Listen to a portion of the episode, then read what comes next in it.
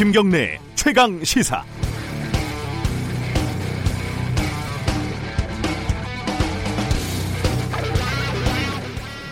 화제가 되고 있는 목숨이 낙엽처럼이라는 제목의 한겨레 신문 칼럼을 좀 늦게 읽었습니다. 소설가 김훈이 1년에 300명 가까운 노동자들이 공사장에서 추락해 숨진다는 뉴스를 듣고 쓴 글입니다. 잠시 인용을 한번 해보죠. 뉴스를 보다가 나는 벼락을 맞은 것처럼 놀랐다. 건설 노동자들이 낙엽처럼 떨어지고 있다. 떨어져서 부서지고 으깨진다. 장례식장에서 가족들은 울부짖고 정부 관리가 와서 손수건으로 눈물 찍어내는 신용을 하고 돌아가면 그 다음날 노동자들은 또 떨어진다. 왜 바로잡지 못하는가? 나는 그 이유를 안다. 돈 많고 권세 높은 집 도련님들이 떨어져 죽었다면 한국 사회는 이 사태를 진작에 해결할 수 있었다. 그러나 고층에서 떨어지는 노동자들은 늘 돈 없고 힘 없고 줄 없는 사람들이었다. 김우는 고층에서 일하는 노동자들의 300여, 명, 300여 명의 떼죽음에 벼락을 맞은 것처럼 놀랐지만 실제 지난해 산재로 사망한 전체 노동자는 무려 971명입니다. 하룻밤 자고 나면 두 명이 일하다 죽고 다음날 자고 나면 세 명이 작업장에서 죽는 겁니다. 매일매일 떨어져 죽고 깔려 죽고 끼어 죽고 중독돼 죽고 출근하다 죽고 잠자다가 죽습니다. 잔인한 말이지만 목숨에도 값이 있습니다. 비정규직 노동자가 숨지면 회사는 장례식장에 나무젓가락과 종이컵을 보내고 손을 텁니다. 이제는 뉴스에 나와도 관심을 받기 어렵습니다. 현장 노동자가 한해 천명이 죽어나가도 기업 살인 방지법은 국회를 통과하지 못합니다. 그리하여 지금 이 순간에도 노동자들의 떼죽음이 글 잘 쓰는 소설가의 멋진 문장으로만 소비되지는 않을지 이 문장을 공유하며 좋아요, 화나요, 슬퍼요로만 소비되지는 않을지 말로 먹고 사는 저 같은 방송쟁이의 부질없는 오프닝 멘트로만 소비되지는 않을지 참으로 무기력하기만 합니다. 5월 16일 목요일 김경래 최강 시사 시작합니다.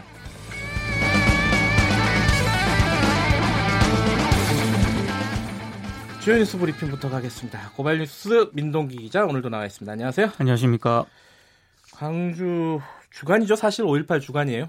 이번 주가. 그렇습니다. 계속 증언들이 나오고 있는데 예, 전해주시죠. KBS 보도인데요. 네. 5.18 당시 헬기 사격이 있었다는 군인 증언이 나왔습니다. 네. 1980년 5월 광주로 출격하는 헬기에 탄약을 지급했던 탄약 관리 하사 최종호 씨의 증언인데요. 네. 최종호 씨는 광주로 출격한 헬기가 탄약 500발 정도를 발사하고 돌아왔다 이렇게 증언을 했습니다. 네. 경기도 하남 31 항공단에서 코브라 헬기 2대와 500MD 한 대가 출동 명령을 받고 광주로 향한 건 80년 5월 22일인데요. 네.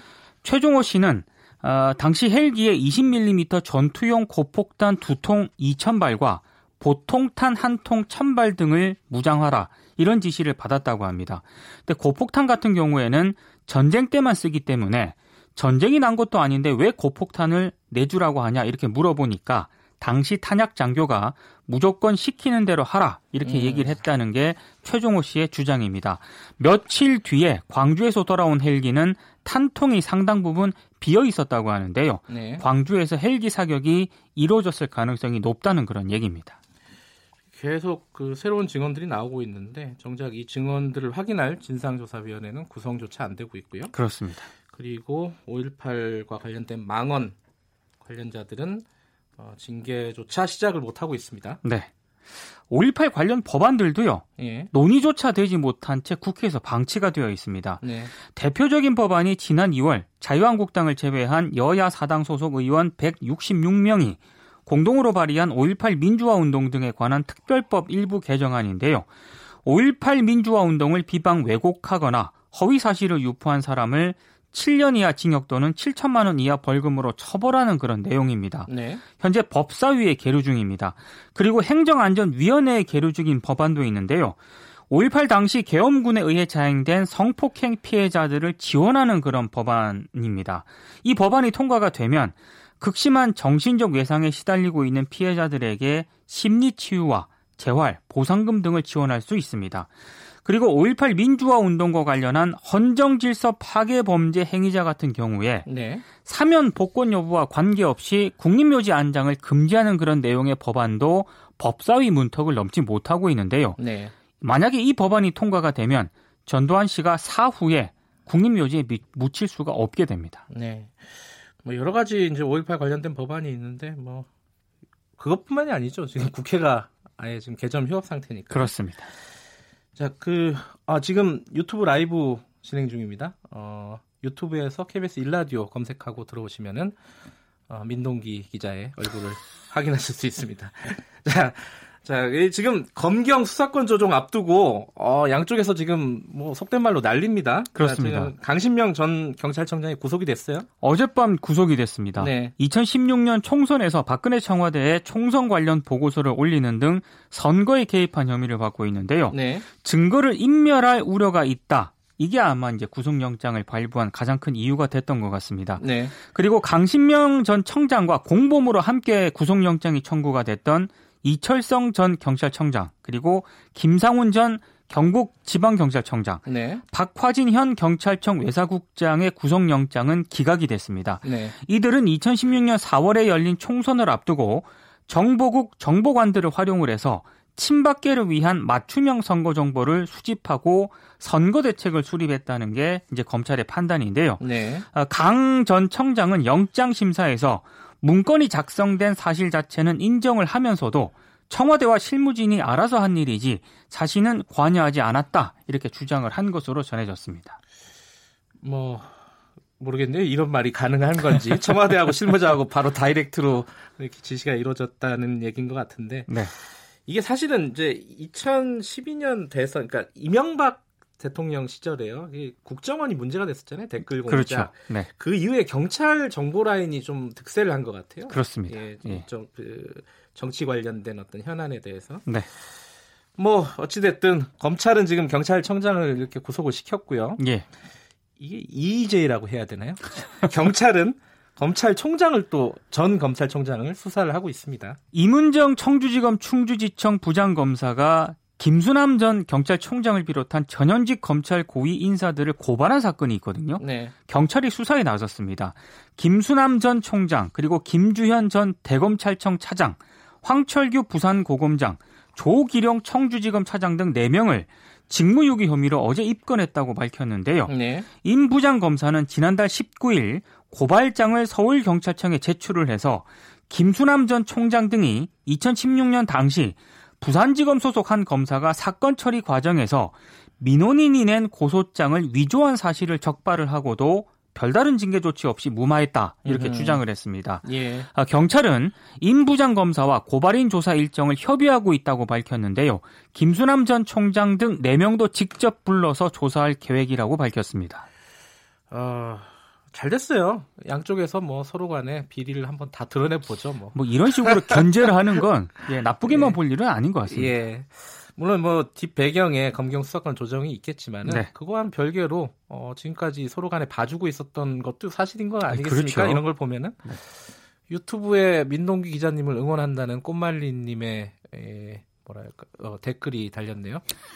친척이신가요? 어, 장길찬 님도 매일 듣고 있다. 감사합니다. 자, 이건희 삼성그룹, 삼성전자 회장이죠. 예.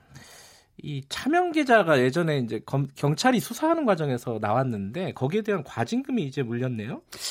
근데 굉장히 차명 계좌가 많은 것 같습니다. 예. 이건희 회장의 차명 계좌 427개가 추가로 발견이 됐는데요. 네. 금감원이 이 가운데 9개 차명 계좌에 대해서 과징금 12억 3천만 원 정도를 부과를 했습니다. 네. 이들 계좌에는 금융실명제가 시행된 1993년 당시 삼성전자 등 계열사 주식과 현금 등 22억 4천만 원 정도가 들어 있었다고 하는데요. 한 22억이라고 들으니까 네. 생각했던 것보다 별로 뭐 많지 않다 이렇게 생각하실지도 모르겠는데 네. 이건 당시 이제 가치고요. 현재 가치로 환산을 하게 되면 상당한 금액입니다. 현재 삼성전자의 시가총액이 당시에 약 73배 정도 되거든요. 으흠. 22억이 모두 삼성전자 주식이었다면 현재로서는 1,640억 정도에 이르는 금액입니다. 그렇게 차이가 나는군요. 그렇습니다. 예. 지금까지 발견된 이건희 회장의 차명 계좌는 10년 전 삼성 특검이 찾아낸 1,200개를 포함해 모두 1,600개 정도 됩니다. 네. 문제는요. 차명 계좌가 얼마나 더 남아 있는지 알 수 없다는 점인데요. 네. 삼성이 자진 신고를 하지 않는 한 기존 계좌들의 거래 내역을 분석해서 추가 조사할 수밖에 없는데 하지만 현행 금융실명제법상 정부 기관끼리도 차명 계좌 정보 공유를 할 수 없는 그런 상황입니다. 이번에 발견된 427개 가운데 418개가 차명 계좌임에도 불구하고 금융실명제 시행 이후에 만들어졌다는 이유로 아무런 제재도 받지 않았다고 합니다. 네, 그 하나은행하고 론스타 소송이 있었는데 이게 네. 얘기가 좀 복잡한 얘기긴 해요. 간단하게나마 좀 정리해 주죠. 결론이 나왔죠? 미국계 사모펀드 론스타와의 1조 6천억 규모 국제 소송에서 하나금융지주가 승소를 했습니다. 네, 하나은행이 아니라 하나금융지주네요. 그렇습니다. 예. 론스타가 2016년 8월 국제의 중재재판소에 중재를 신청을 했는데요. 하나금융이 외환은행 인수 협상 과정에서 금융당국을 빙자해서 매각 가격을 낮췄다면서 중재를 신청을 했는데 에, 이 론스타 주장이 받아들여지지 않았다는 그런 얘기입니다. 예. 그런데 이것 자체보다 더 중요한 게 2012년 론스타가 우리 정부를 산, 상대로 투자자 국가 간 소송, 일명 ISD를 제기를 했었거든요. 네. 근데 이번에 이 중재재판소에서 이걸 받아들여지지 않았기 때문에 우리 정부에도 좀 유리하게 작용하지 않겠느냐라는 그런 음. 전망이 조금씩 나오고 있습니다. 이 ISD 관련돼서 걱정들이 많았는데 이건 좀 더 지켜봐야 될 것 같아요. 그렇습니다. 아, 요 언론계 얘기긴 한데 이게 좀 정치학권하고 연결이 되는 얘기라서 좀 관심이 있어요. 홍정욱 씨라고 헤럴드 미디어 회장이었죠? 네, 그렇습니다. 지금 매각을 해버렸어요?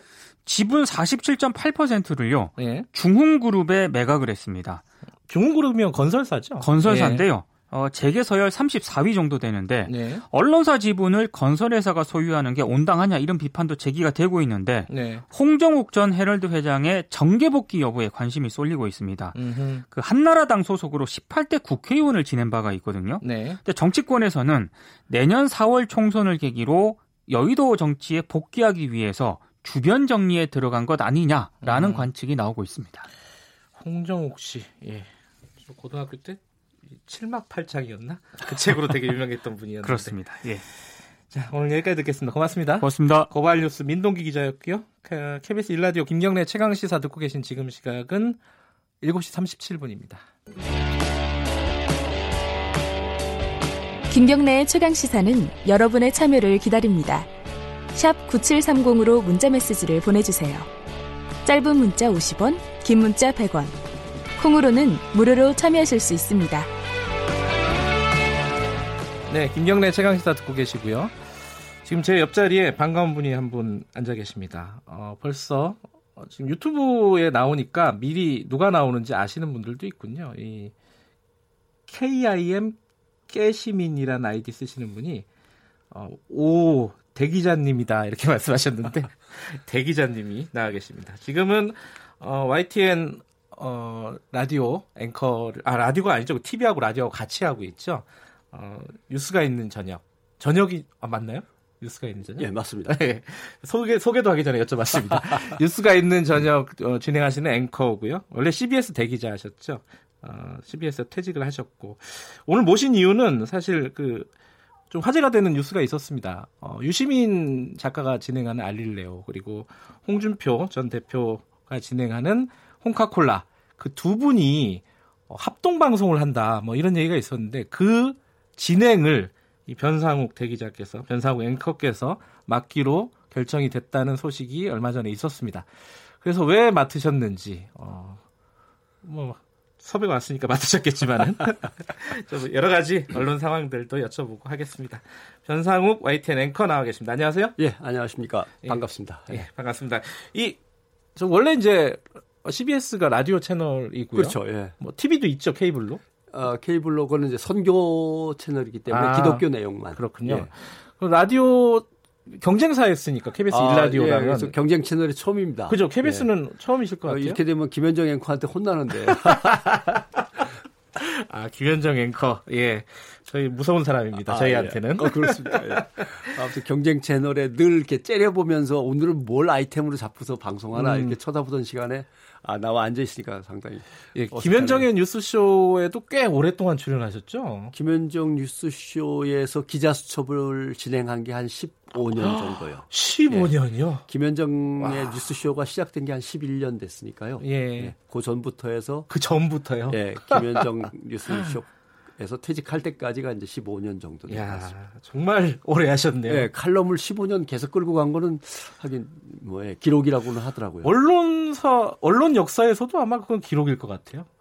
자기 그죠? 자기 이름의 칼럼을 한 15년 한 건 예. 하긴 예. 뭐 드문 일이긴 한 것 같습니다. 일단 뭐 좀 궁금한 부분들 예. 아그 얘기부터 좀 여쭤봐야겠네요. YTN 지금 TV 진행하시잖아요. 저녁이 예. 있는 뉴스? 가 있는 아, 죄송합니다. 예. 저도 가끔 그렇게 헷갈려요. 아, 이게 라임이 좀 그러네요. 예. 자, 뉴스가 있는 저녁. 어, 맡으신 지 지금 한 며칠 되셨죠? 이제 딱 한 달이요. 한 달이요? 딱 한 달, 예. TV 하시니까 어떻습니까? 조금 다른가요? 라디오랑은? 어, 프레임에 갇혀 있으니까 답답하기도 하고. 아. 예. 그러나 또 반응은 라디오의 반응하고는 또 다르기도 하고. 그렇죠. 예. 흥미롭습니다만은 음. 그러니까 활개치다가 예. 갑자기 이제 프레임에 갇혀서 사니까 아. 좀 다르긴 많이 다. 아무래도 분장도 해야 되고 예. 사실 그죠. 과정들도 좀 복잡하긴 하죠. 그리고 막 펼쳐놓고 찾아가면서 하는 거와 예. 얌전히 앉아서 하는 거에 의해서 사고도 뭔가 차이는 좀 나는 것 같아요. 그래요. 예. 질러대지도 못하고. 예. 네. 아침에는 어 이걸 들으시고 저녁에는 어, YTN 변상우 앵커 프로그램을 한 번씩 보시는 걸로. 아, 고맙습니다. 아 이렇게 얘기하면 KBS에 혼나는군요, 어, 예. 제가. 자 오늘 모신 이유는 아까 말씀드렸듯이 어, 유시민과 홍준표. 뭐 굉장히 화제 인물들이죠 대중적으로도. 그렇죠. 그죠? 예. 그쪽이 이제 공동 방송을 하기로 하고 그 다음에 변상욱 앵커를 섭외를 한 건가요? 어떻게 되나요 순서가?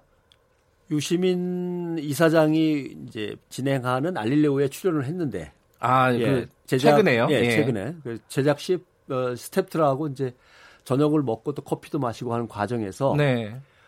아 홍카콜라 쪽에 네. 뭔가 재미난 기획을 한번 해보자라고 제안을 했다. 아하 그래요. 예. 그래서 음. 우리가 기획하는 과정에서 맨날 우리끼리 이렇게 모여 앉아갖고 노래방에서 자기들끼리 실컷 노는 것처럼 할 게 아니라 네. 상대방을 한번 불러보거나 만나보거나 하는 건 어떨까 예. 이런 기획을 이제 하게 됐는데 음흠. 슬쩍 연락을 했더니 저쪽의 스탭들도 어 좋지라고 대답이 와서 네. 한번 구상을 하고 있는데 일단 어, 유시민 이사장은 좋겠다 음흠. 대답이 왔고 홍준표 대표도 뭐 나쁘진 않은데 만나보지 뭐 정도까지는 가 있다. 음. 이거 이제 완성을 시켜야 되는데 예. MC를 누가 보면 좋겠냐 아하. 이 얘기가 나왔어요. 그래서 예. 여러분 제가 이제 뭐 김구라 씨도 있고 뭐 이러면서 아. 이름을 실명을 대가면서 추천을 쫙 했습니다. 아 변상호 앵커께서 예. 예. 정관용 씨도 좋고 예. 김현정 씨는 CBS에서 묶여 있어서 안 될 것이고 뭐 이렇게 음. 얘기했는데 한참 서로 이름을 주워 섬기다 보니까 뭔가 이렇게 유체이탈 화법 같은 아, 그러면 지가 하면 되지라는 이런 생각이 이렇게 다들 눈빛이 아, 그, 런 느낌을 네. 받으셨군요. 눈빛이 서로 이렇게 네. 변해가는. 네. 뭐 나도 하라면 할 수는 있고 이렇게 이제 얘기가 되면서 이제 네. 그래서 아마 유시민 사장은 뭐 어 좋지라고는 음. 당연히 했고 어 홍준표 대표가 어, 변 기자 그 친구가 하면 뭐 좋아 나도 갈게 뭐 이렇게 이제 얘기가 돼서 음. 예, 결국 그렇게 됐습니다. 아, 이 사실은 그 그 변상욱 앵커께서 어 자천을 하신 건 아니고 뭐 반반인 셈이 돼버렸습니다. 나도 할 수 있어 이렇게 해버렸는데 네. 근데 뭐 예전에는 이제 CBS 소속이셨으니까 운신의 폭이 그렇게 넓지는 않으셨을 그렇죠. 것 같은데 예. 지금은 이제 프리랜서죠 사실상. 그러니까 저기 예. 신분으로 보면 공식 직함은 국민대 초빙 교수로 돼 있고요. 예. YTN은 프리랜서고. 예. 근데 이게요. 어 여러 가지 뭐 의미를 부여할 수도 있을 것 같아요. 이제 언론에서 의미를 좀 굳이 부여하자면은 이런 어떤 어 굉장한 이벤트잖아요. 정치적인 이벤트이기도 네. 하고 언론에서도 이벤트이기도 하고 근데 그게 유튜브에서 벌어지고 있다. 음. 이게 또 한 가지가 있을 것 같기도 하고요. 사실은 KBS나 MBC나 SBS나 이 지상파 채널이 예. 상당히 신경을 써야 되는 거죠. 그러니까요. 우리가 쉽게 기획해낼 수 없는 기획했다고 해도 장시간에 걸쳐서 상당히 꼼꼼하게 준비를 해야만 되는 상황인데 네. 유튜브 채널에서는 너무 쉽게 만나서 너무 음. 편하게 진행하고 사람들의 관심도 그러니까요. 얼마든지 끌어모을 수 있다는 것에 대해서 지상파 채널들이 이제 좀 상당히 신경을 써야 되는 거죠. 긴장되는 부분일 것 같아요. 예. 어, 기존에 채널들. 네, 그래서 뭐 엉뚱한 얘기로 흐릅니다만은 네. 제가 항상 그런 얘기를 기자들이나 그 방송사 경영진한테 하는데 잘 봐라. 김어준, 그다음에 좀 전에 왔다가 사라져버린 민동기, 네. 예, 그다음에 예, 김용민 네. 이런 사람들이 움직이는 걸 잘 봐야 될 것이다. 왜냐하면 음. 거기가 변곡점이다. 그 사람들이 중요하다는 뜻이 아니라 그 사람들이 그렇게 움직인다는 건 사회가 거기서 꺾여서 딴 데로 간다는 방향의 전환점이다라고 하는 걸 음흠. 염두에 둬야 될 거다라고 하는데 이것도 그 중에 하나일 겁니다. 예. 그 사람들이 움직이는 걸 보면 트렌드를 읽을 수 있다. 그렇죠. 예. 아마 이런 뜻으로 볼 수도 있겠네요. 또 한 가지는 어, 내용적으로 봐도 음. 사실 음. 만나기가 힘든 사람들이에요. 물론 이제 개인적으로는 만날 수 있겠지만은 예. 어떤 공적인 영역에서 만나는 게 좀 어려운 분들인데 사실 어, 더 놓고 얘기하면 예. 본인들도 네. 당신들도 뭔가 벽에 부딪힌 한계 같은 걸 슬쩍 느꼈을 수도 있어요. 어떤 한계? 왜냐하면 네. 맨날 우리 사람들 또 몰려온 사람들을 향해서 또 얘기하다 끝나고 아, 아까 말씀하신 우리끼리 논다. 네, 우리끼리 논다가 되는 네. 거죠. 그러니까 뭔가 새로운 기획이나 돌파구는 사실 필요한데 음. 그 기획을 어떻게 해낼 거냐. 밖에서 사람들을 만나는 걸로 할 거냐. 예. 뭐 여러 가지가 있겠지만 제일 큰 경쟁자를 만나는 게 어떠냐. 이것도 음, 괜찮잖아요. 그렇죠. 예. 근데 걱정이요. 전 그 뉴스를 딱 듣고 드는 음. 첫 번째 걱정이 자기가 하고 싶은 말 양쪽에서 떠들고 끝나는 거 아니냐. 엉망진창이 될 확률이 제일 높습니다. 엉망진창이요? 근데 이런 거거든요. 네. 어, 우리끼리 만났으니까 이제 네. 우리끼리 편한 얘기 실컷 하고 네. 그러면 우리가 오라. 네. 맞아. 이렇게 되는 거죠. 그러면서 네. 울림이 커집니다. 그러면 그거와 다른 생각을 갖고 있거나 우리가 틀리다고 늘 지적했던 다른 그룹은 저것들은 안 돼가 되는 거거든요. 네. 그게 이제 배사성이 되는 거죠. 네. 근데 전혀 다른 둘을 같이 앉혀놓으면은 우리가 옳고 저들은 틀려라는 건 생기지 않죠. 네. 그래서 의외의 결과가 나올 수도 있다. 이렇게 음. 생각이 되는데 그걸 기대하고 저도 한번 가보는 겁니다만은. 아 확률이 어느, 어느 정도인지 모르겠지만 의외의 결과는 나올 수 있다. 그렇죠. 어. 예, 예. 뭔가 두 사람이 정치 때문에 또는 그 사회적 이슈와 카메라에 늘 이렇게 프레임 속에 들어가 있는 어떤 신분 때문에 내놓지 못했던 것들 음흠. 그런 것들을 끄집어내고 거기에서 접점을 찾으면서 아 이거는 정말 반갑네 라고 하는 거죠 그래서 이렇게 될 것 같습니다 제 생각에는 잘 된다면 모여서 만나서 정치라는 짐을 내려놓고 네. 뭔가를 실컷 얘기하고 네. 돌아갈 때는 다시 그 정치라는 옷을 주워 입고 똑같은 모습으로 돌아가지만 음흠. 안에서는 뭔가 균열이나 아니면 약간 질적 변화 같은 것들 아니면 뭔가 상대방을 바라보는 시선의 변화 음흠. 이런 것들을 얹어 갖고 가지 않을까 이런 정도의 기대를 하는 거죠. 뭐 시점은 한 언제 정도로 지금 예상이 됩니까? 시점은 6월 첫 번째 주에 어. 아마 월요일로 지금 결정이 돼가는 것 같습니다. 아, 마포의 음. 뭐 껍데기 집이든지 아, 예, 아니, 스튜디오가 뭐, 아니라 아, 스튜디오 아니고 예, 예 밖에서 진행을 예. 할 예. 말이 좀 이상하지만 아, 아 이렇게 분위기 있고 정갈한 술집에서 네. 좀 말이 이상한가요? 정갈한 어, 조용하고 정갈한 술집에서 네. 어, 만나서 한잔 하면서 음. 근데 시간이 오전이라 조금 낮술처럼 아, 오전이에요? 예. 낮술처럼 돼버릴 수는 있습니다만. 술은 낮술이죠. 그게, 그게 좋을 것 같아요. 맞는 거예요. 왜, 왜 낮술하면은 에비에비도 몰라본다고 얘기하는데 낮술을 한잔 걸치면 그동안 짊어지고 있던 뭐 예. 진보 정당 아니면은 보수 정당이라고 하는 틀도 그냥 확 벗어 던지면서 음. 앞뒤 안 가리고 얘기할 수 있지 않을까요?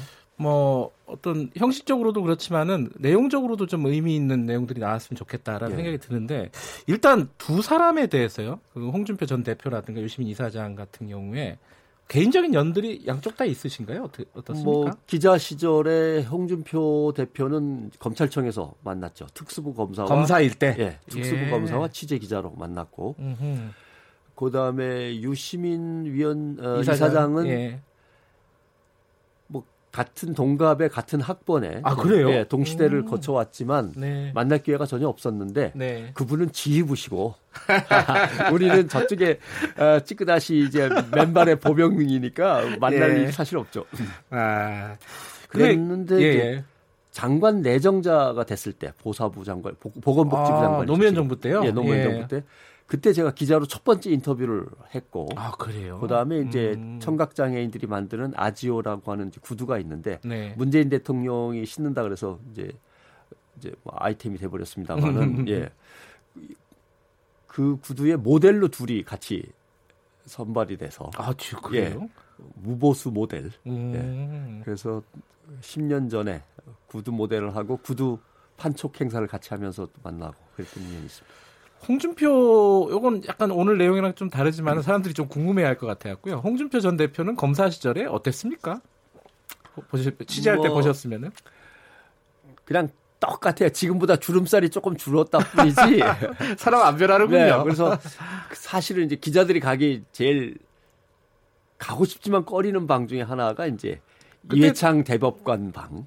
아, 그때 대쪽, 당시에 예, 대법관. 대쪽 예. 판사님 방에 들어가고 싶은데 뭔가 안경 너머에서 그 날카로운 눈빛으로 도대체 여기를 왜 오는 거야? 뭐 이런 이제 눈빛. 예. 그 다음에 이제 홍준표 검사 방에는 또 모래시계 검사시니까 네. 아, 꼭 만나보고 싶고 자주 들어가 보고 싶은데 특수부니까 또 워낙 바쁘기도 했고 약간 시크하게 이게 약간 이집거리는 느낌 살짝 들잖아요. 네. 왜 또 왜 귀찮게 하는데 뭐 이런. 어, 성대모사 잘하시네요. 아, 가면은 뭔가 취재를 해갖고 오는 게 아니라 말려들어서 음. 허우적거리다 이제 나오는 느낌 네. 네, 이런 느낌이고 역시 따뜻하게 제일 잘 맞아주시는 건 우리의 황교안 검사께서 제일 따뜻하게 맞아주시죠. 당시 검사께서 예. 예.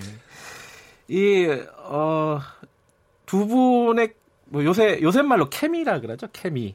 어, 예. 케미가 잘 맞을 것 같습니까? 예상을 하신다면 본인들은 뭐 어떻게 생각하시는지 모르겠는데 네. 옆에서 보기에는 둘 다 스타일상으로는 고독한 늑대예요. 아 그래요? 예.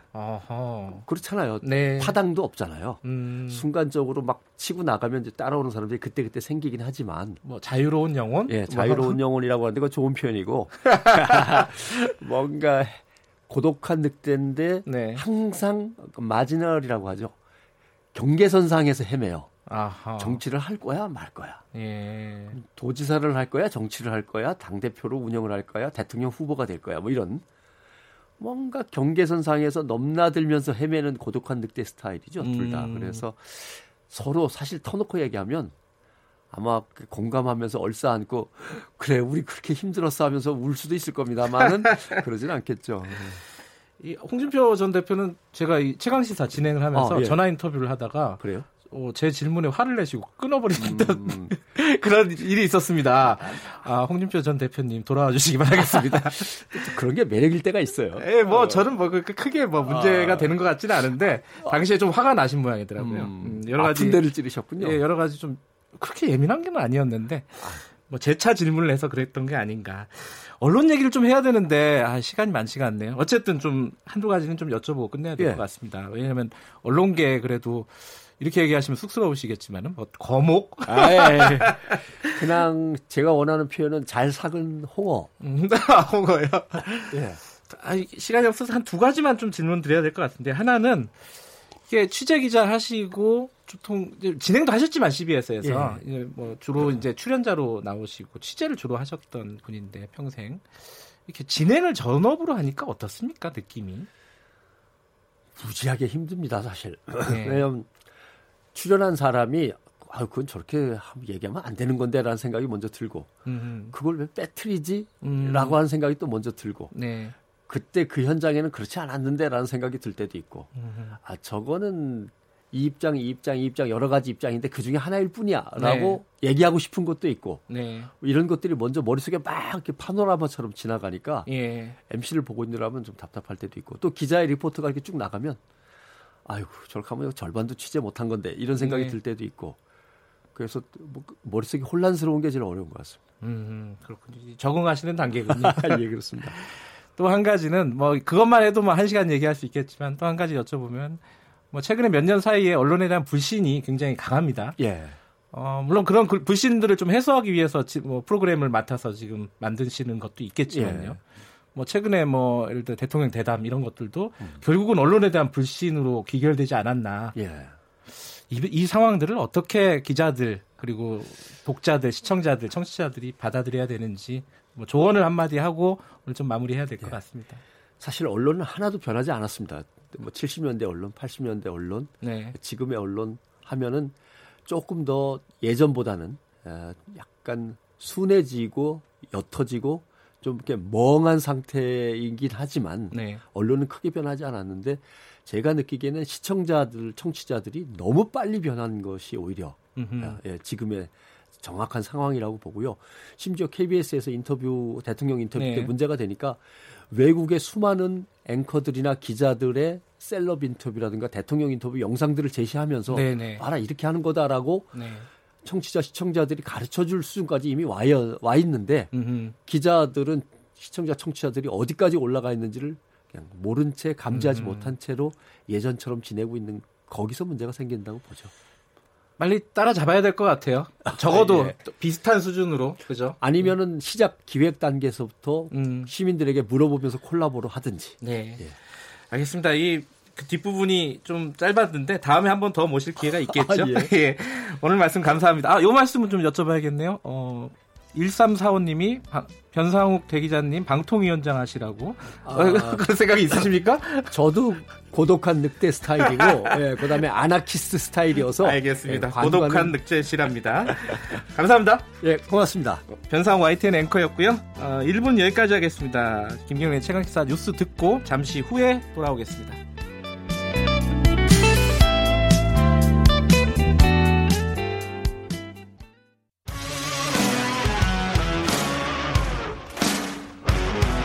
탐사보도 전문 기자 김경래 최강 시사.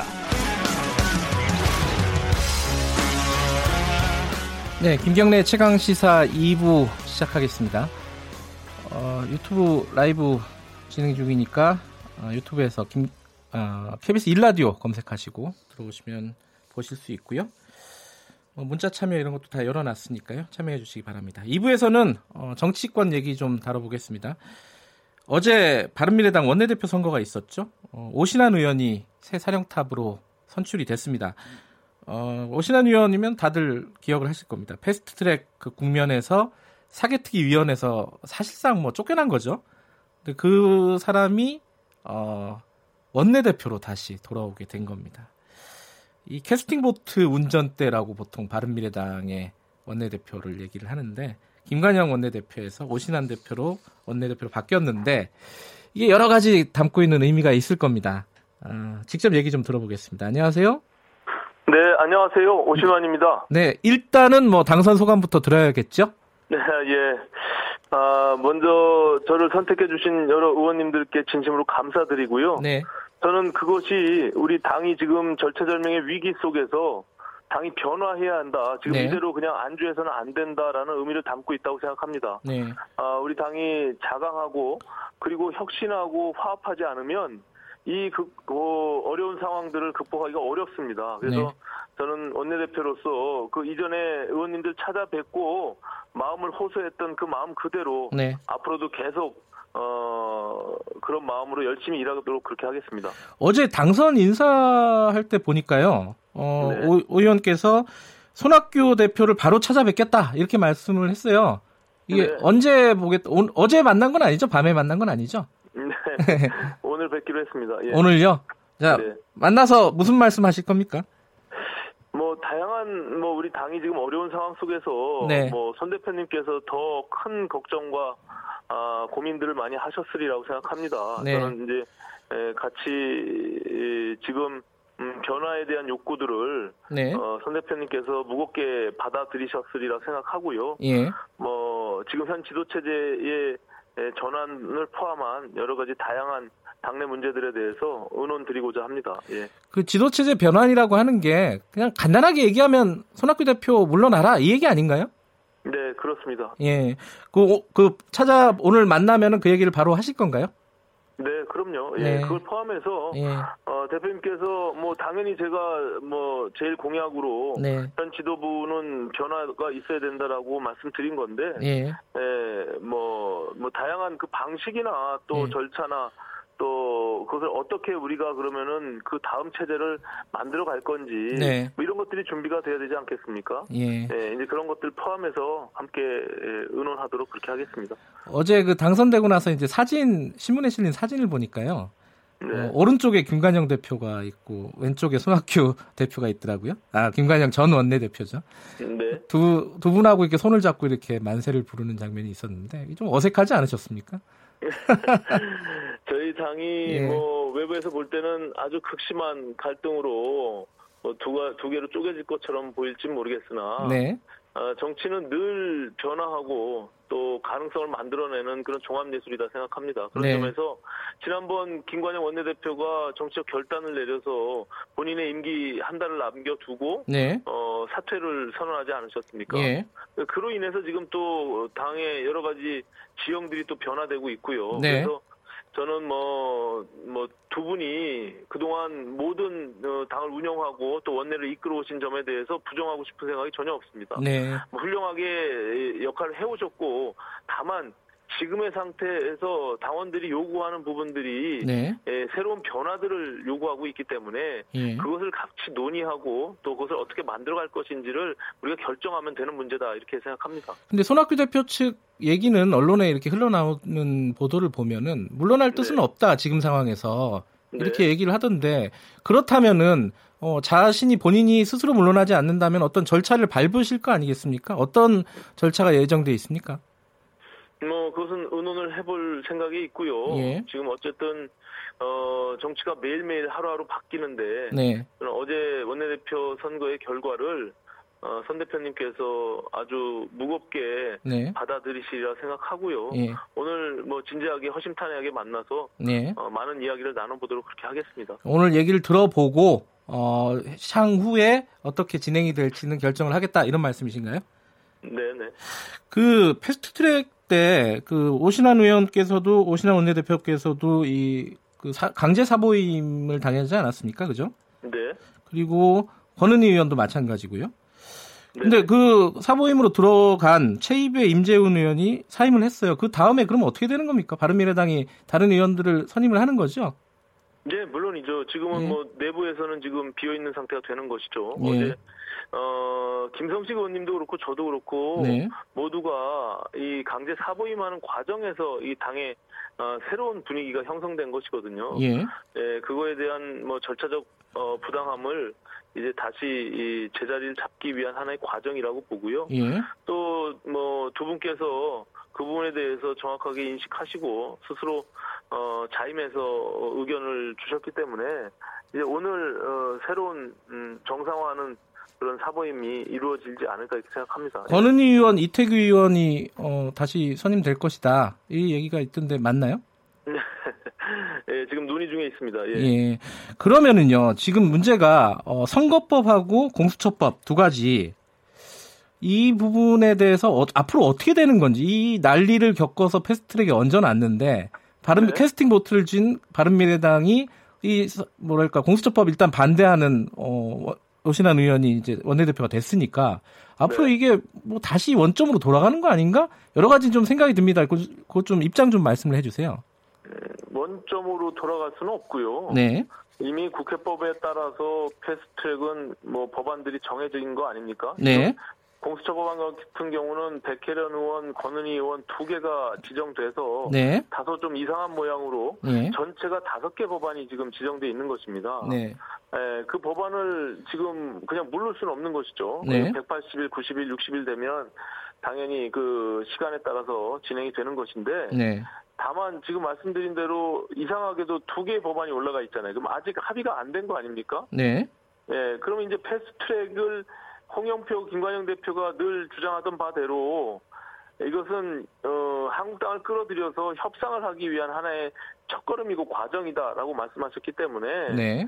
선거제도 포함한 공수처 검경 사건 조정 이제 에, 그 기준을 통해서 어, 모든 제 정당 등이 머리를 맞대고 음. 어, 통과할 수 있도록 어, 협상을 하고 협의를 끌어내는 것이 매우 중요하겠다 생각하고요. 예. 그 과정에서 저희 바른미래당은 늘 어, 사법개혁에 대한 의지를 강하게 가지고 있었습니다. 네. 예, 그리고 선거제도에 대한 개혁도 마찬가지고요. 그렇기 예. 때문에 아, 제가 아, 패스트트랙에 반대한 것이 뭐 흔히들 뭐 반개혁 을 위한 네. 뭐 검찰 개혁을 반대한 것이냐 이렇게 자꾸 오해를 하시는데요. 네. 전혀 그렇지 않습니다. 제가 지난 어, 4년 동안의 법사위의 속기록을 보면 누구보다도 검찰 개혁을 끊임없이 주장해 왔고 네. 또 저는 공수처 법안과 어, 형사소송법, 검, 어, 검경사건 조정 법안들을 제가 대표 발의해서 이미 2년 전에 예, 발의를 해놓은 상태에 있습니다. 그래서 예. 그런 전반적인 내용들을 보시면 네. 어, 패스트 트랙을 뭐 반대하는 것이 아니라 다만 이 중요한 사안들을 왜 이렇게 한꺼번에 합의되지 않은 대략 이 정도면 되겠지라고 하면서 갈 수는 없다라는 것이죠. 예. 음, 백혜련 의원 안은 안 된다. 일단 기준은 권은희 의원 안으로 출발을 해야 된다. 이렇게 보시는 거예요? 네, 물론입니다. 음. 그, 그 백혜련 의원 안은 어, 저희가 제가 바른미래당에서 제안했던 안과 네.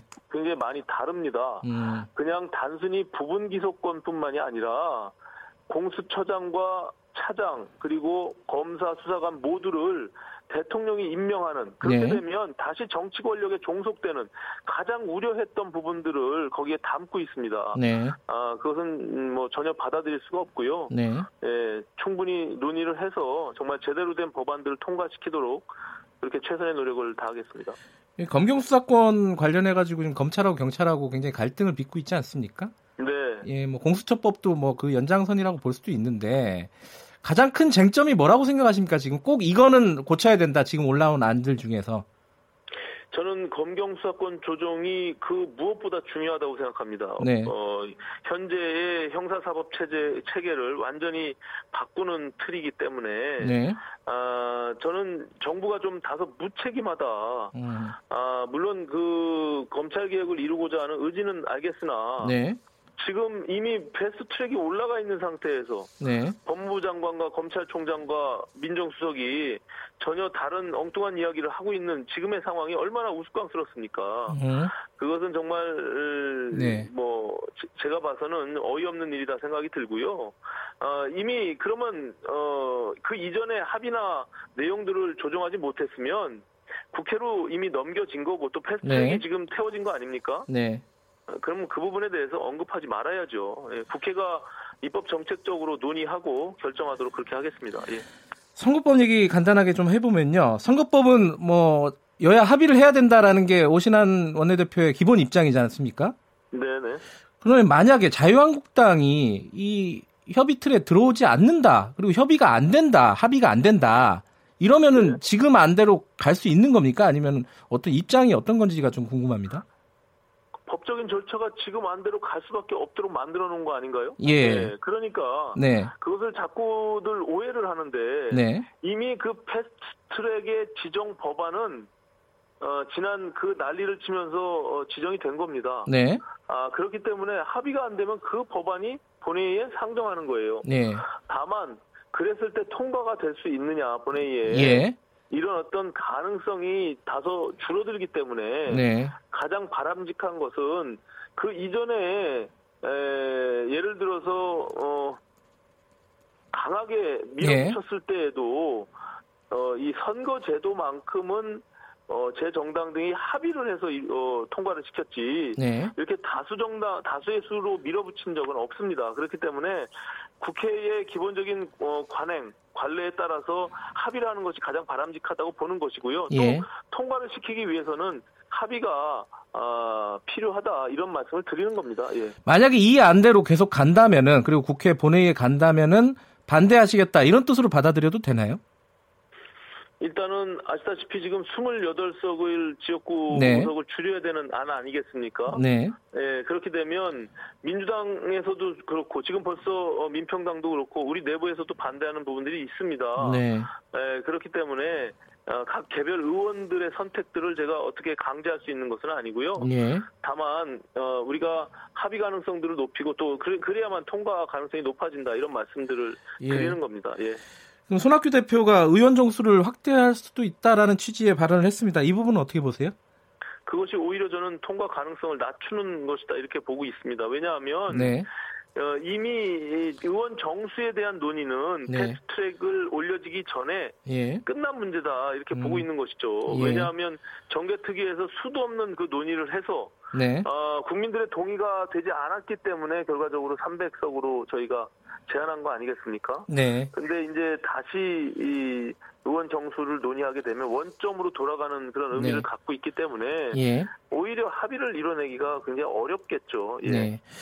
요번에 원내대표 선거 과정에서요. 오신환 원내대표께서 이 공약으로 손, 손 대표 뭐 퇴진도 퇴진이지만은 안철수 유승민 역할론을 내걸었습니다. 이게 구체적으로 어떤 역할을 해야 된다고 보시는 건가요? 어, 어떤 형태에 있어서는 네. 뭐두 분이 전면에 어떻게 나설지 아니면은 네. 뭐 제3자를 통해서 우리가 새로운 모습을 가질지 뭐 이런 것들은 좀 논의를 해봐야 되겠고요. 네. 다만 음, 작년에 우리가 당을 통합하면서 가졌던 네. 변화와 혁신 그리고 새로운 비전을 제시하겠다고 하는 그 창당 정신으로 돌아가자. 예. 거기에는 유승민 안철수의 역할과 아, 두 분이 생각이 담겨 있다 이렇게 보는 것입니다. 예. 안철수 의원은 전 의원이죠. 어, 귀국하나요? 조기 귀국하나요? 어떻게 됩니까 앞으로? 음, 향후 뭐 안 대표님의 일정에 대해서는 제가 예. 알 수가 없고요. 예. 다만 그 모든 것이 지금 국내 정치나 또 당내 정치 속에서 어, 우리가 필요로 하면 또 네. 안철수 대표님의 의지와 또 생각이 있으실 거 아닙니까? 네. 그런 부분들을 같이 조율하고 다만 지금의 당이 위기다. 지금 이대로 있을 수 없다. 그리고 두 분이 창당하면서 가졌던 그 책임감 이런 것들은 우리가 공이 기본적으로 공감대가 있기 때문에 그 속에서 다양한 방법들을 논의하고 또 우리 당이 어떻게 나가야 될지에 대한 비전들을 제시하려고 하는 것입니다. 예.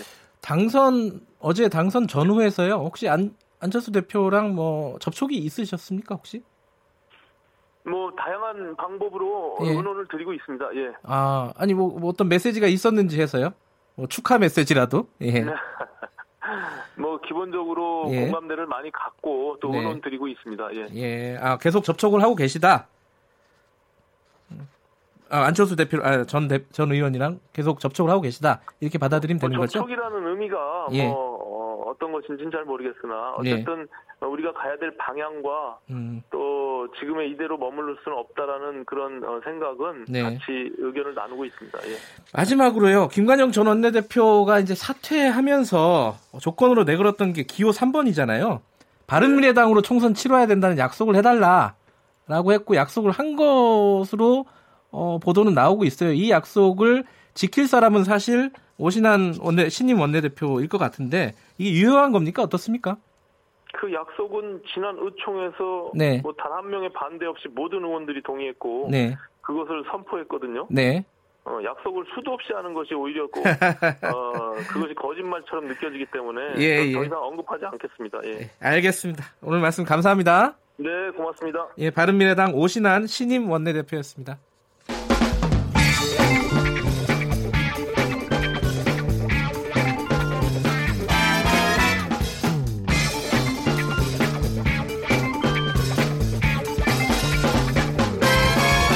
윤태곤의 눈. 네, 윤태곤의 눈, 의제와 전략그룹 더모아의 윤태곤 정치 분석 실장 나와 계십니다. 안녕하세요. 네, 안녕하세요. 오늘은 뭐 한미 관계를 대통령들로 빌어서 한번 얘기를 좀 해보는 시간일 것 같은데 네. 이걸 갖고 오신 이유가 조지 W 부시 미국 전 대통령이죠. 그렇죠. 아들 곧 온다면서요? 예. 그 외우는 거죠, 근데? 뒤에 자세히 설명드릴 텐데 이 우리나라 이제 어떤 기업하고의 관계로 해가지고 일정을 아. 가지로 21일에 이제 방한을 하는데 예. 그 계기에 봉하마을 행사 그 20, 5월 23일이 노무현 전 대통령 10주기 추모식이에요. 예, 10주기죠. 예. 그 추모식에 참석을 할 것 같아요. 아, 참석을 한다 그래요? 예, 음. 유시민 노무현 재단 이사장이 최근 그 유튜브 방송 알릴레오에서 이제 공지를 한게 네. 부시 전 대통령이 추도식에 참석하고 싶다는 의사를 전해왔다. 음. 저희로서는 기쁜 마음으로 협의를 하고 있다 이렇게 말했습니다. 예. 이 정도면 뭐 참석할 가능성이 매우 높다고 봐야 그러니까 되겠죠. 노무현 전 대통령의 그 재임 시절의 카운터 파트너가 부시, 아들 부시였나요? 그렇죠. 음. 부시 대통령의 재임 기간이 2001년부터 2009년까지 8년이에요. 재선 네. 대통령이니까 노 대통령은 2003년부터 2008년까지거든요. 예. 임기 5년 동안 계속 미국 대통령은 부시 대통령이었어요. 네. 이게 우리 일반적 인식 중에 하나가 미국 공화당하고 우리 이제 민주당 계열 그 당시에 이제 열린 우리 당이었는데 네. 이쪽은 뭐 호흡이나 철학이 안 맞는 거 아니냐 그렇게 일반적인 인식이 예, 있잖아요. 생각을 많이 하죠. 예. 근데 이제 그렇기도 하고 안 그렇기도 해요.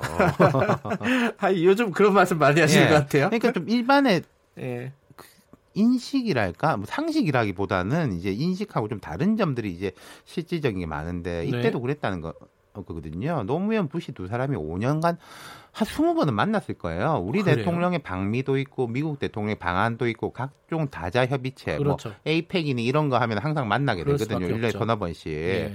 제 참여정부 한 2년 정도 청와대를 출입해 가지고 두 사람의 회동을 직접 뭐 꽤 봤습니다. 네.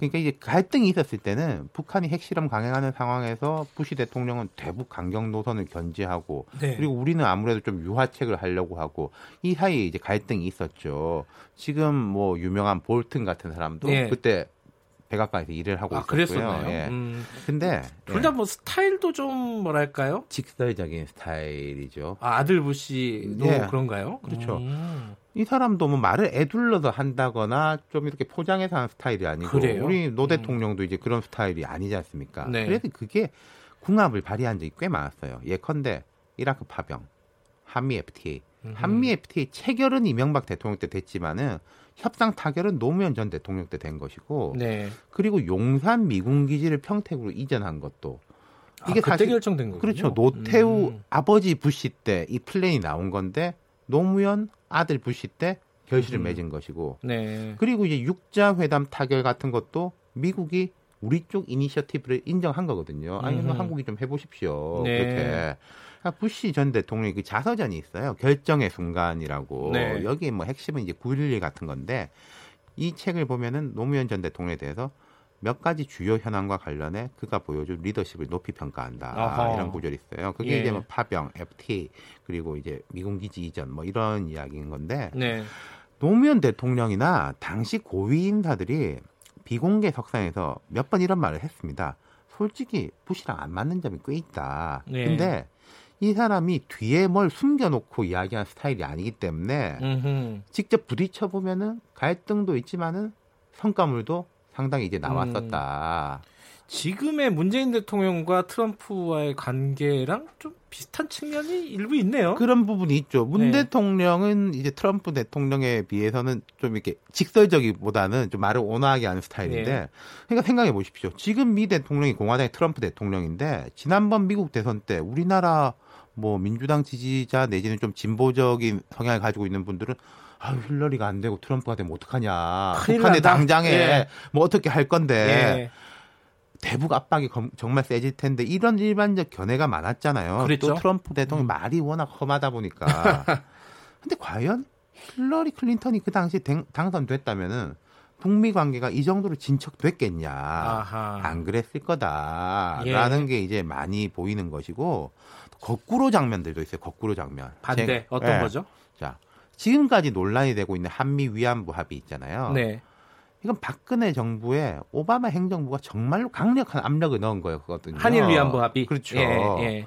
한일 양국이 어떻게든 과거사 문제를 풀어야 된다. 그때 뭐 네. 차관 이런 사람들이 한국 정치 지도자들이 과거에 얽매여 있다. 이 공식 발언을 막 그런 식으로 하고 그랬었습니다. 아하. 그리고 그러면 또 우리 보수 정부하고 미국 민주당은 또 안 좋냐?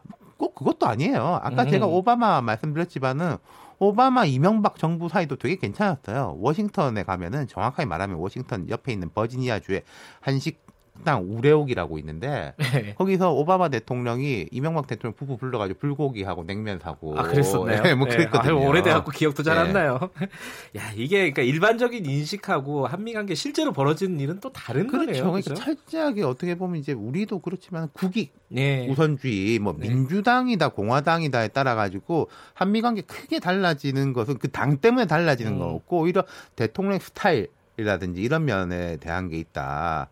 그리고 이제 또 하나 좀 재밌는 게 부시 대통령 이번 방안에 이제 국내 기업 행사라고 말씀드렸지 예. 않습니까? 예. 풍산그룹이라고. 풍산그룹. 네, 음. 주로 방위 산업을 하는 쪽이에요. 좀뭐 동파이프. 익숙하진 않네요. 뭐 아, 풍산 동파이프 맞아요, 동파이프. 알려졌건데. 예, 예. 부시 전 대통령이 이제 류진 풍산그룹 회장을 통해 가지고 한국에 오고 이번에 추도식 참석 의사도 전달했는데 이 유 회장이라는 사람이 선대부터 아버지 때부터 자타 공인한 미국통. 아 그래요? 좀더 음. 좁혀 말하면 공화당통입니다. 아하. 그러면 이 사람이 이제 우리 보수 정부하면 가깝냐? 그게 아니라 문재인 대통령이 취임 직후에 미일 중러 사강국에 특사를 보냈지 않습니까? 네. 미국 특사단장은 홍석현 전 중앙일보 회장이었는데 유진 회장도 특사단에 위촉을 해가지고 네. 갔었어요. 그러니까 이런 이제 물 밑에서의 움직임들이 네. 수면 위로 가끔 떠오르고 그러네요. 이게 한미 관계, 그 외교 관계는 조금 더 넓은 시각으로 봐야 될 것 같아요. 그렇죠. 예. 오늘 말씀 감사합니다. 감사합니다. 의제와 전략그룹 더모아의 윤태곤 정치 분석 실장이었습니다. 김경래의 최강기사 2부는 여기까지 하고요. 3부에서는 김기식 더 미래연구소 정책위원장과 함께 진보의 향기 진행합니다. 잠시 후에 뵙고요. 일부 지역국에서는 해당 지역 방송 보내드립니다.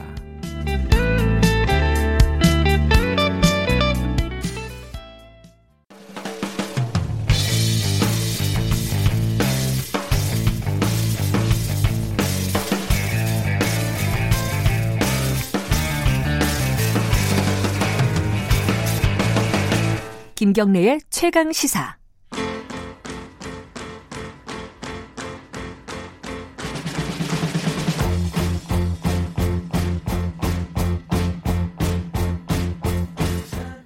네, 김경래 최강시사 3부 시작합니다. 우리 사회의 중요한 이슈를 진보의 시각으로 들여다보는 진보의 향기. 예전에는 이 오프닝 음악이 보랏빛 향기였는데 한때 그게 더 좋은 것 같아요. 검경 수사권 오늘도 뉴스가 굉장히 많았어요. 갈등을 빚고 있죠. 검찰은 지금 경찰 수뇌부를 수사하고 있고 경찰은 또 검찰 수뇌부를 수사하고 있고요.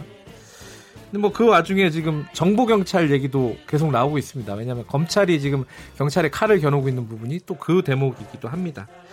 여러 가지 좀 밖으로 싸움이다 이렇게 볼 수도 있고 뭔가 문제를 해결하기 위한 어떤 산통이다라고도 볼 수 있을 것 같기도 하고요. 이 부분 좀 정리해 보죠. 김기식 더미래연구소 정책위원장 오늘도 나와 계십니다. 안녕하세요. 예, 안녕하십니까.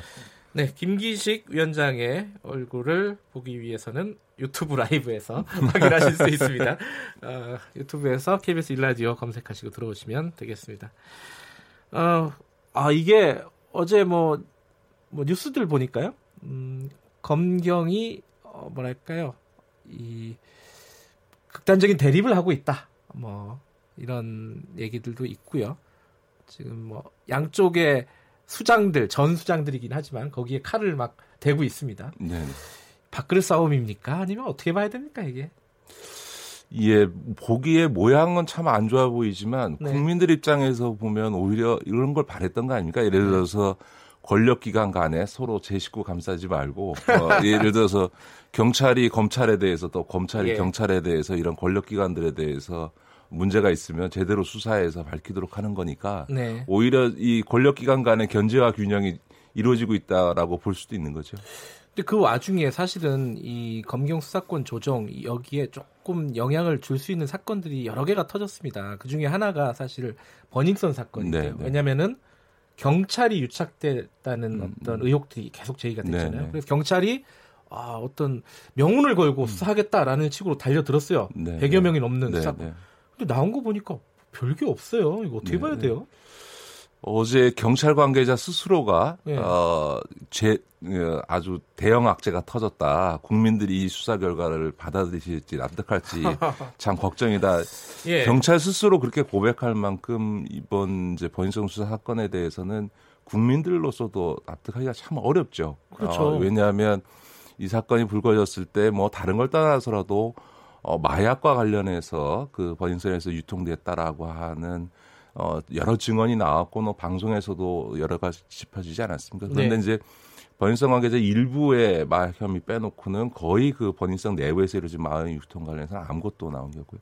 무엇보다 경찰 유착 의혹이 나왔는데 실제로 처벌된 사람은 이 버닝썬과 관련해서는 미성년자 출입한 거를 봐준 경찰관 하나 지금 입건한 거 외에는 그 유, 말이 되는 윤모천경이라고 하는 분은 승리와 관련해서 별건 다시 말해 최종훈의 어떤 음주운전 무마와 관련돼서 직권남용으로 된 거고 버닝썬과 관련해서는 그냥 미성년자 출입하는데 좀 봐줬다라고 하는 것 외에는 아무것도 밝혀낸 게 없는 거니까 국민들 입장에서 이게 되냐. 그 다음에 이 사건 터졌을 때 승리가 나는 버닝썬하고 아무 상관없고 그냥 네. 얼굴 마담 했다 그랬는데 실제로 아니라는 걸 다 알지 않습니까? 근데 네. 그거와 관련해서도 지금 거의 뭐 아무것도 된 게 없으니까 그러면 도대체 광수대라고 하는 네. 지능범죄수사대라고 하는 대한민국의 경찰 중에 가장 뛰어난 경찰을 그러니까요. 무려 150명을 석 달 넘어 투입해서 결국 이거냐. 그래서 아마 검찰로 경찰로서는 가장 뼈아픈 의혹이 제 식구 감사하느라고 수사 제대로 안 한 거 아니냐라는 의혹 못지않게 지금 뼈아픈 게 수사 제대로 할 능력이 있냐, 쟤들. 예. 이런 국민적 불신을 초래한 게 아마 어, 이번 사건에서 가장 뼈아프지 않을까 싶습니다. 이게 이제 의혹이 밝히기가 너무 어려워서 못 밝혔을 수도 있고 뭐제 식구 감싸기로 이제 수사가 좀 지지부지 미진했다라고 음. 생각할 수도 있는데 뭐 그거야 뭐 지금으로서는 뭐 알 정확하게 알 음. 방도는 없는데 말씀하신 대로 지금 검경 수사권 조정 과정에서 아니 얘들한테 수사를 어떻게 맡겨? 이렇게 능력이 없는 애들한테. 사실 이번만이 아니고요. 사실은 네. 뭐 예를 들면 최근에 있었던 한진그룹의 이제 그 내에서 경찰에 수사하지 않았습니까? 뭐 네. 집을 수리하는데 네, 네, 뭐 회사 돈을 썼다는 등 뭐 이런 등등과 관련해서 네. 조양호 회장부터 시작해서 그 자녀들 부인까지 경찰에 그렇게 수도 없이 그 조, 불러서 소환 조사하고 했음에도 불구하고 그 1년 넘어 한 수사의 결과라고 하는 게 용두삼이가 네. 했던 전례가 있습니다. 그러니까 최근에만 해도 중요한 사건들에 있어서 경찰의 수사 능력과 관련해서 심각한 어, 국민적 불신을 초래하는 이런 결과들이 나왔다라고 하는 점에서 경찰로서는 굉장히 뼈아픈 대목인 거죠. 그러면은 이 검경 수사권 조정에서 지금 수사 종결권 같은 게 사실 네 지금 논쟁의 쟁점 아니겠습니까? 네네네. 검찰과 경찰. 이런 부분에 대해서 일정 정도 좀 영향을 미치지 않을까라는 생각도 들어요.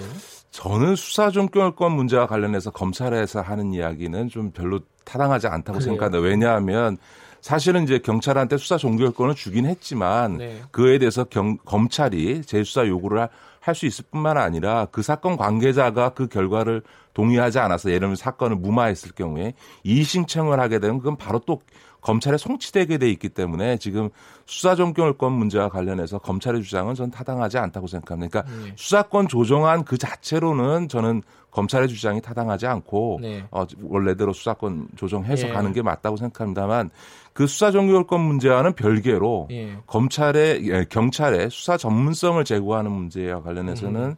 경찰 개혁적 차원의 문제와 함께 음. 어, 저는 뭐 굉장히 심각하게 좀 그러니까 어, 검경 수사권 조정에 영향을 미친다기보다는 수사권 수사력을 어떻게 제고할 수 있느냐 이 부분에 좀 방점을 찍어서 대책을 마련해야 그렇죠. 된다. 그러니까 이제 네. 우리가 보통 이제 경찰 개혁을 얘기할 때 소위 이제 뭐 그 데모 진압하고 예, 그러니까 예. 시위 진압하고 뭐 이런 그다음에 경비 쓰고 하는 네. 일상적인 치안 업무를 담당하는 이런 행정 경찰과 수사 경찰을 분리해야 된다라는 얘기를 많이 네. 하는데요. 경찰에 이번에도 이제 그 분리하겠다고는 했음에도 불구하고 여전히 예. 행정 경찰이 우위에 있는 경찰청 밑에 그 수사본부가 통제되고 있는 구조이기 때문에 네. 과연 이게 온전히 수사 경찰을 음. 분리한 거냐 사법 경찰을 두 번째로는 수사 전문성이 쌓이려면 유능한 사람이 수사 파트에 가서 그렇죠. 자기 뭐 10년, 20년씩 해가면서 수사 전문성을 쌓아가야 될 거 아니겠습니까? 네. 검사들도 그렇게 해서 사실 수사 전문성이 쌓이는 건데 그런데 아시다시피 경찰 지금 경찰은 뭐 정보과 수사과 뭐 온갖 예, 이렇게 순환보직하지 않습니까? 그러니까 네. 이제 수사 전문성이 쌓여지기가 참 어려운 문제도 있고요. 음. 또 하나는 경찰에서 잘 나가는 사람들 보면은 수사 파트의 전문가가 경찰 조직에서 승진해서 소위 이른바 어, 고위층을 형성하지 않거든요. 그러니까 네. 그런 점에서 보면 조직과 인사 모든 면에서 어, 이 경찰 수사 인력의 음. 어떤 전문성을 제고할 수 있는 획기적인 어, 변화와 어쨌든 개혁을 단행하지 않으면 네.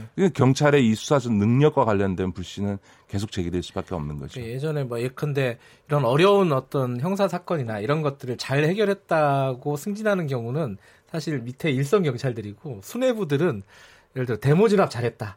그러니까 뭐 예를 들어 종로 네네. 종로 경찰서장이 특히 그렇지 않습니까? 그런 사람들이 승진을 하는 그런 구조였던 것 같은데 역대 경찰청장들의 네. 이력을 한번 보시면 이번에 이제 구속영장 청구됐던 두 경찰청장 강신명 네. 청장과 이철성 어, 청장의 경우에도 둘 다 정보국장 출신입니다. 아. 다시 말해서 소위 경무관이 되고 치안감, 치안장감, 치안총감이 되는 사람들의 대부분이 어떤 사람들이냐면 소위 정권에 그 줄 섰던 정보 경찰 출신이거나 네. 혹은 시위 진압했던 경비 경찰 음. 경비국 음. 경무국장이나 이런 사람들 어인 거지 수사 잘했다고 해서 경찰에서 경무관 되고 어, 치안 정감 되고 이런 일은 별로 없거든요. 수사과장 정도는 하는 것 같아요. 아, 그렇죠. 이 말씀 나왔으니까 그 부분으로 좀 얘기가 들어, 들어가야 될 것 같은데 강신명 청장이 구속이 됐어요. 네네. 전 청장이죠. 뭐 아까 말씀하신 대로 정보 통이었고요. 네네. 뭐 이번에 혐의도 역시 어, 선거 관련된 정보를 취합해서 정권에게 갖다 바쳤다 이런 얘기 아니겠습니까? 네. 간단하게 얘기하면은.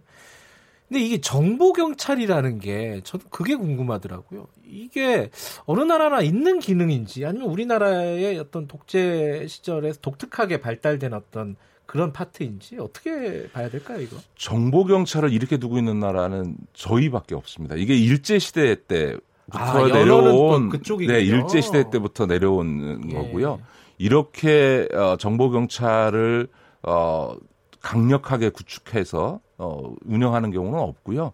경, 일, 뭐 경찰 간부들이 늘 나와 가지고 하는 얘기는 아니 그 범죄 정보나 이런 걸 수집하기 위해서 그러니까요. 정보 경찰이 필요하지 않냐라는 얘기하는데 이거는 국민을 속이는 얘기죠. 왜냐하면 예. 아시다시피 정보 경찰에 하는 주요한 임무는 뭐냐면 저도 참여연대 때 집회 시위 많이 했습니다만 현장 가면 나와 있는 게 다 정보 경찰이거든요. 그렇죠. 다시 말해서 단체나 이런 집회 시위의 동향을 파악해 가지고 하는 게 이제 큰 역할이 있는 거고요. 예. 또 하나는 이번에 이제 강진면 청장 구속이 되게 된 배경이 있습니다만 네. 정치인이라든가 각 기관들의 동향 정보 파악하고 해가 하는 것 이게 경찰 그 소위 정보 경찰 네. 3천 명이 조금 넘는 요 인원들 대부분은 그 역할을 하는 거예요. 이들이 무슨 범죄 정보하고 무슨 상관이 있습니까? 음. 소위 범죄 정보 수집을 위한 정보 예. 그 조직은 필요하겠죠. 그건 이제 수사 조직 안에 예. 두면 되는 것이지 지금처럼 아예 수사 조직과는 별개로 네. 정보 경찰 조직을 별도로 구축하는 이런 시스템은 없어져야 되는 거고요. 예. 저는 일제 시대 잔재이기 때문에 정보 경찰은 폐지해야 된다. 그리고 앞서 말씀드렸던 것처럼 수사 조직을 경찰 안에서 분리해낼 때 그 안에 좁은 의미에서 소위 수사상 필요한 범죄 정보. 범죄 정보만을 예. 담당하는 부서를 음. 그 수사 조직 안에 두면 되는 거죠. 검찰도 범죄 정보 그 과라고 해서 범죄 정보와 관련된 부분만 음흠. 담당하는 과를 대검 대검에 두고 있거든요. 이, 참 희한한 게 그 정보 경찰들이 하는 일 했던 일들이 어 예컨대 방송사의 인사가 어떻게 되는지 그렇습니다. 그거를 이렇게 수집을 해갖고 위에다 보고를 하잖아요. 그 범죄 정보인가요, 그게? 그렇죠. 그러니까 이제 참. 그리고 저는 그 우리 문재인 정부 들어서 좀 제일 아쉬운 것 중에 하나는 앞서 말씀드렸던 정보 경찰이라는 게 일제 시대 잔재이고 예. 어, 사실은 2012년에 대통령께서도 이 정보 경찰 폐지를 공약하는 문제를 검토했었던 거거든요. 아, 근데 예. 지금 이 정보경찰 폐지에 대해서 머뭇거리고 있는 것에 대해서 저는 좀 그. 아, 지금 좀 머뭇거리고 있어요? 예, 저는 좀 걱정이고요. 또 네. 하나는 그 이유 중에 하나가 이런 얘기들을 해요. 그러니까 국정원의 국내 파트를 없애버렸으니까 네. 뭐 인사검증이나 이런 부분과 관련해서 경찰청의 음. 어쨌든 그런 정보 수집 기능이 어, 네. 어쨌든 국정 운영 차원에서 필요하지 않냐. 네. 민주국가에서 경찰한테 소위 범죄 정보가 아닌 어떤 음. 국정 운영에 필요한 어떤 정보를 수집한다든지 혹은 인사 검증에 경찰 조직을 동원하는 나라는 민주국가 중에 없는 거죠. 음. 이것도 저는 구시대의 잔재다라고 생각합니다. 인사 검증에 필요한 민력이 필요하다면 네. 오히려 청와대 민정수석실에 됐든 아니면 총리실에 별도의 인사 검증 팀을 구성하고 그 인력들 중에 좀 전문성이 있는 경찰 인력 일부를 네. 특채해서 쓸 수는 있을지 몰라도 경찰서 단위까지 있는 이 정보 경찰을 계속 유지하면서 그걸 통해서 인사 검증이라든가 국정 운영에 필요한 정보를 수집한다. 이거는 사실은 저는 민주국가에서는 있어서는 안 되는 일이기 때문에 이번에 네. 정보 경찰 문제와 관련해서는 좀 저는 이번 패스트트랙에 그 태워진 이런 네. 검경 수사권 조정안과 함께 지금 이, 이 부분은 포함이 안 돼 있거든요. 예. 그 국회 행안위에서 과감한 결단을 내려야 되지 않을까 싶습니다. 어, 경찰의 반발은 만만치는 않을 것 같아요. 왜냐하면 이 정보 경찰로 본인들이 상당 부분 좀 이득과 권력을 갖고 있지 않았습니까? 사실은 이 정보 경찰의 폐지와 관련된 반발이라고 하는 일선 경찰 제가 저도 많이 만나봤는데 네. 없습니다. 주로 경찰 고위층들이 아하. 갖는 반발이고 왜냐하면 사실은 정권에 줄 서서 잘 보일 때 가장 중요한 수단이 이 정보 경찰을 음. 잘 이용해서 그들로부터 얻은 정보를 청와대 갖다 이번에 강신면 총장이 구속되면서 한 말이 나 청와대에서 시켜서 한 일이다. 강신면 음. 총장이 왜 그 불법적인 일을 했겠어요? 자기가 청와대 잘 보이려고 해야 되고 청와대에서 무슨 범죄 정보 갖다 줘서 잘 보이겠습니까? 소위 야당이라든가 운동단체들이라든가 혹은 이런 것들에 대한 동향 네. 정보 네. 몰래 갖다 주거나 네. 선거에 도움이 되는 일을 해줘야 정권으로부터 이쁨 받으니까 이 정보 경찰이라고 하는 게 네. 경찰 수장들이 늘 쥐고 있으려고 하는 거죠. 이번 정부에서요. 어... 이 정보경찰 폐지를 적극적으로 나설 가능성이 있겠습니까? 어떻습니까? 저는 뭐 충분히 국민적 여론만 형성된다면 어, 정보경찰 폐지하고 그 다음에 수사 조직 안으로 흡수하는 문제들에 대해서 충분히 결단을 내릴 수 있고 무엇보다 국정원에서 그 지금 대공수사권이 경찰로 넘어오지 않습니까? 그러면 네. 이제 대공수사 관련해서는 보안 정보의 수집이라고 하는 부분이 네. 같이 따라갈 수밖에 없습니다. 그, 그렇기 때문에 오히려 국정원 개혁과 관련해서도 국정원에서 넘어오는 정, 이 대공수사권과 함께 소위 보안 정보를 다루는 조직을 별도로 경찰 안에 둠으로써 정보경찰과 네. 관련된 수요 범죄 정보 수, 수집은 수사 경찰 조직 네. 안으로 두고 기타 보안 부분은 국정원에서 넘어오는 부분에 그 조직 안에 두는 방식으로 해서 정보 경찰을 폐지할 수 있다고 저는 생각합니다. 그 오창익 청취자께서 이 인권연대 오창희 사무국장 아니에요? 문자를 보내신 모양이네요. 경찰에서 정, 범죄 정보는 이미 정보국이 아닌 수사국에 다루고 있다. 정보국은 네. 지금 이른바 시국치안 정보를 다루기 때문에 아마 이제 폐지해도 아무 문제 없다. 전혀 문제 없습니다. 이런 네, 네, 의견을 또 보내주셨네요. 당연합니다. 나중에 여기 출연해서 말씀하시면 되지 이렇게 문자를 보내셨어요. 어쨌든 알겠습니다. 이 지금 정부가 어, 경찰 개혁의 일환으로 어, 정보 라인을 어떤 식으로 지금 정리를 할지 한번 좀 지켜봐야 될 것 같아요. 아직까지는 제가 볼 땐 적극적이지는 않은 것 같아요. 예, 그러니까 지금은 예. 이제 경찰 개혁 문제가 검경 수사권 조정하는 저는 지금 제 그 법안이 태워진 대로 좀 처리할 수 있다고 생각하고요. 다만 정보 경찰 폐지하는 문제하고 네. 자치 경찰들 지금처럼 문의만 있는 자치 경찰제로 하지 말고 이대로 가면 어떻게 되냐면 국가경찰 조직이 지금 파출소 단위까지 사실상 그대로 네. 온전된 조건에서 자치경찰 하나 더 만드는, 다시 말해서 경찰 조직만 하나 더 만들어져서 경찰 조직의 비대화를, 권력의 비대화를 견제하기 위해서 자치경찰 만들자고 했는데 오히려 경찰이 음. 더 비대화되는 음. 이런 결과를 낳을 수 있기 때문에 자치경찰제와 관련해서도 소위 경찰서 이하 단위에 있어서 국가경찰제 조직을 폐지하고 자치경찰에 실질적인 수사권을 주는 형태로 제대로 된 자치경찰제를 시행하는 요 두 가지가 되어야만 네. 경찰 권력의 비대화라고 하는 문제를 극복해서 제대로 된 검경 수사권 조정을 할 수 있지 않을까 싶습니다. 네, 알겠습니다. 오늘 말씀 감사합니다. 네, 고맙습니다. 진보의 향기 김기식 더미래연구소 정책위원장이었습니다. 지금 어, 시간은 8시 47분입니다.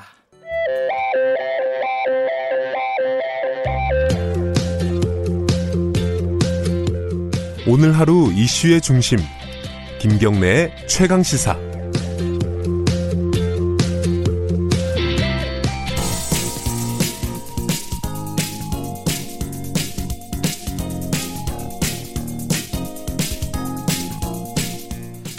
지금 어, 나오는 음악 기억하십니까?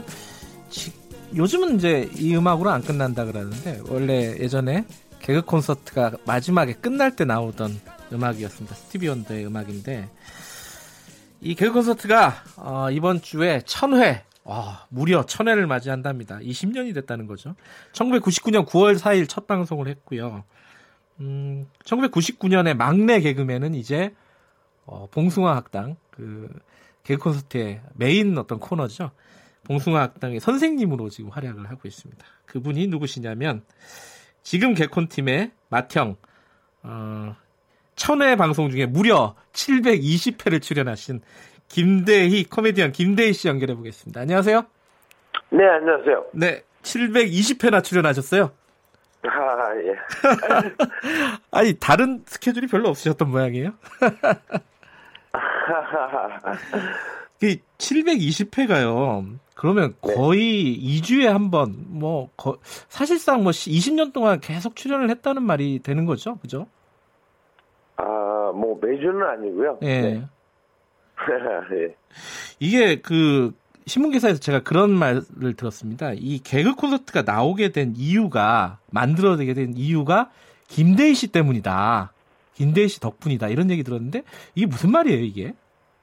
아, 그 김미아 선배님께서 네.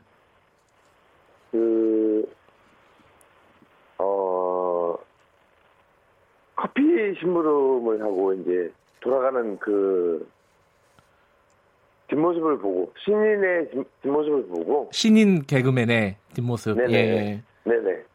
음. 어, 쓸쓸한 뒷모습을 보고 아 저 후배들을 위해서 예. 뭐 이렇게 네네 뭐 이렇게 좀 네. 뭘 하나 만들 만들고 싶다. 네네네, 네 네, 음, 맞습니다. 네. 그래가지고 1999년도에 이 개그 콘서트라는 게 만들어졌다는 얘기네요, 그죠? 네, 맞습니다. 네. 김대희 씨 같은 경우에는요, 이 진짜 막내로 출발해가지고 지금 어, 개그 콘서트의 맏형이 됐는데 기분이 어떠신가요? 이게 세월이 많이 흐른 것도 흐른 거지만은 좀 부담도 되고 그러실 것 같아요. 아, 네. 부담이 많이 되시는 모양이에요 인터뷰가. 아, 네. 편하게 하셔도 됩니다. 이게 뭐 아주 딱딱한 뉴스는 아니니까요. 요새 네. 개그 콘서트가 인기가 예전만은 못하다 이런 얘기가 있어요. 맞나요? 아 안타까우신 모양이네요. 네 그런 그런 얘기를 많이 듣는데요. 예. 음.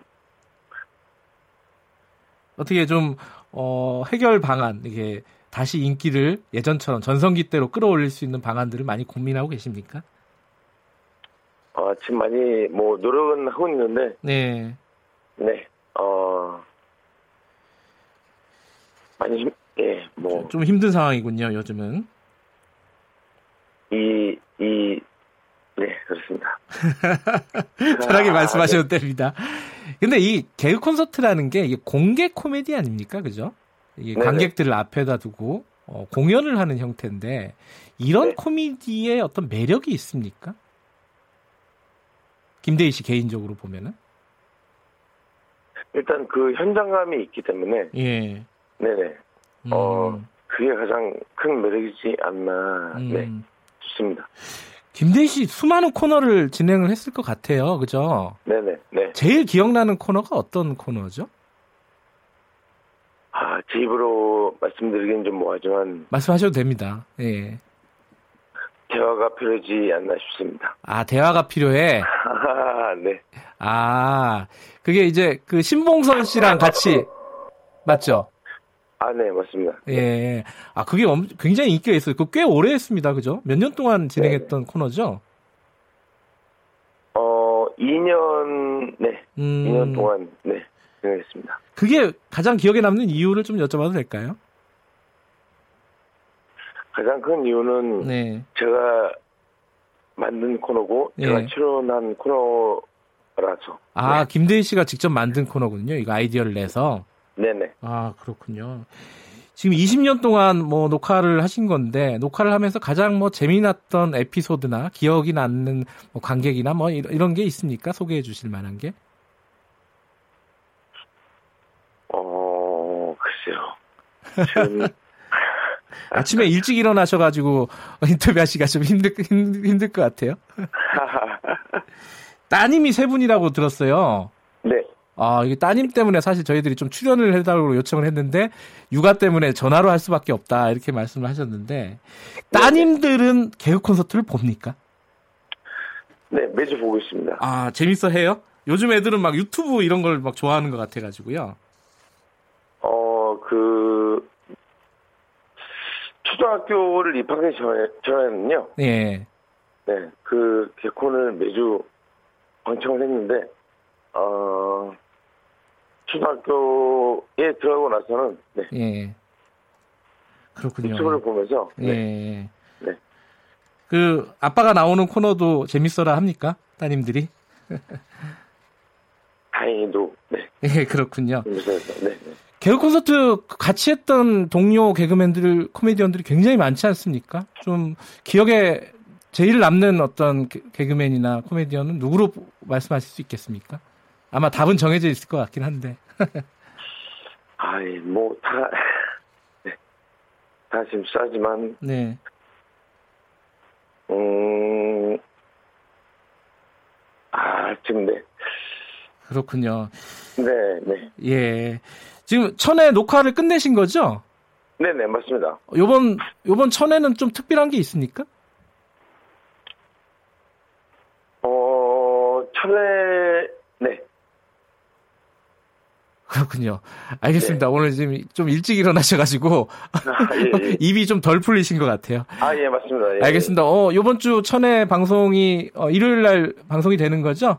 네, 맞습니다. 예, 저도 오랜만에 한번, 어, 일요일 날 제가 좀 일찍 자가지고, 잘 못 보는데, 예. 개그 콘서트 한번 보도록 하겠습니다. 그, 네, 뭐, 김대 씨는 당연히 나오실 거고요. 네네. 예, 알겠습니다. 저, 아주 즐겁게 보겠습니다. 오늘 인터뷰 감사합니다.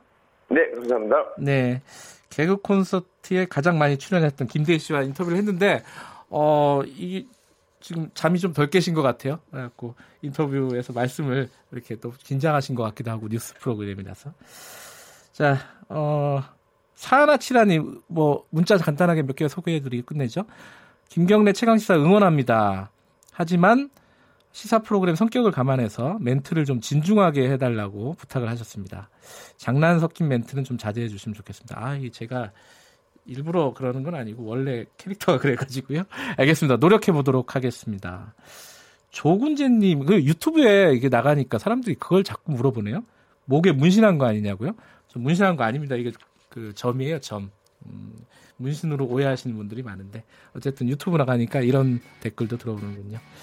앞으로는 좀 더 진중하고 어, 좋은 프로그램 만들도록 노력하겠습니다. 5월 16일 목요일 김경래 최강시사 오늘은 여기까지 하고요. 저는 뉴스타파 기자 김경래였습니다. 내일 아침 7시 25분 다시 돌아오겠습니다. 감사합니다.